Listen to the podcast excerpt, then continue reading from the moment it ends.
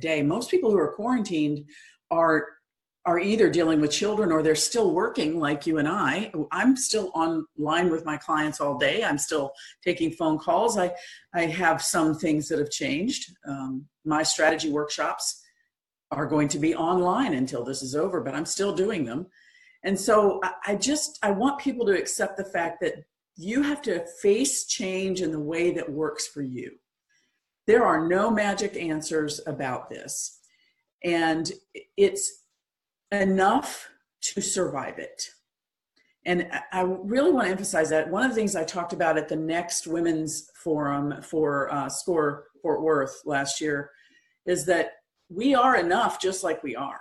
This idea that we have to always be changing ourselves is in error. Self improvement's great, and I completely support that. But the idea that we're not good enough yet is wrong. We are good enough.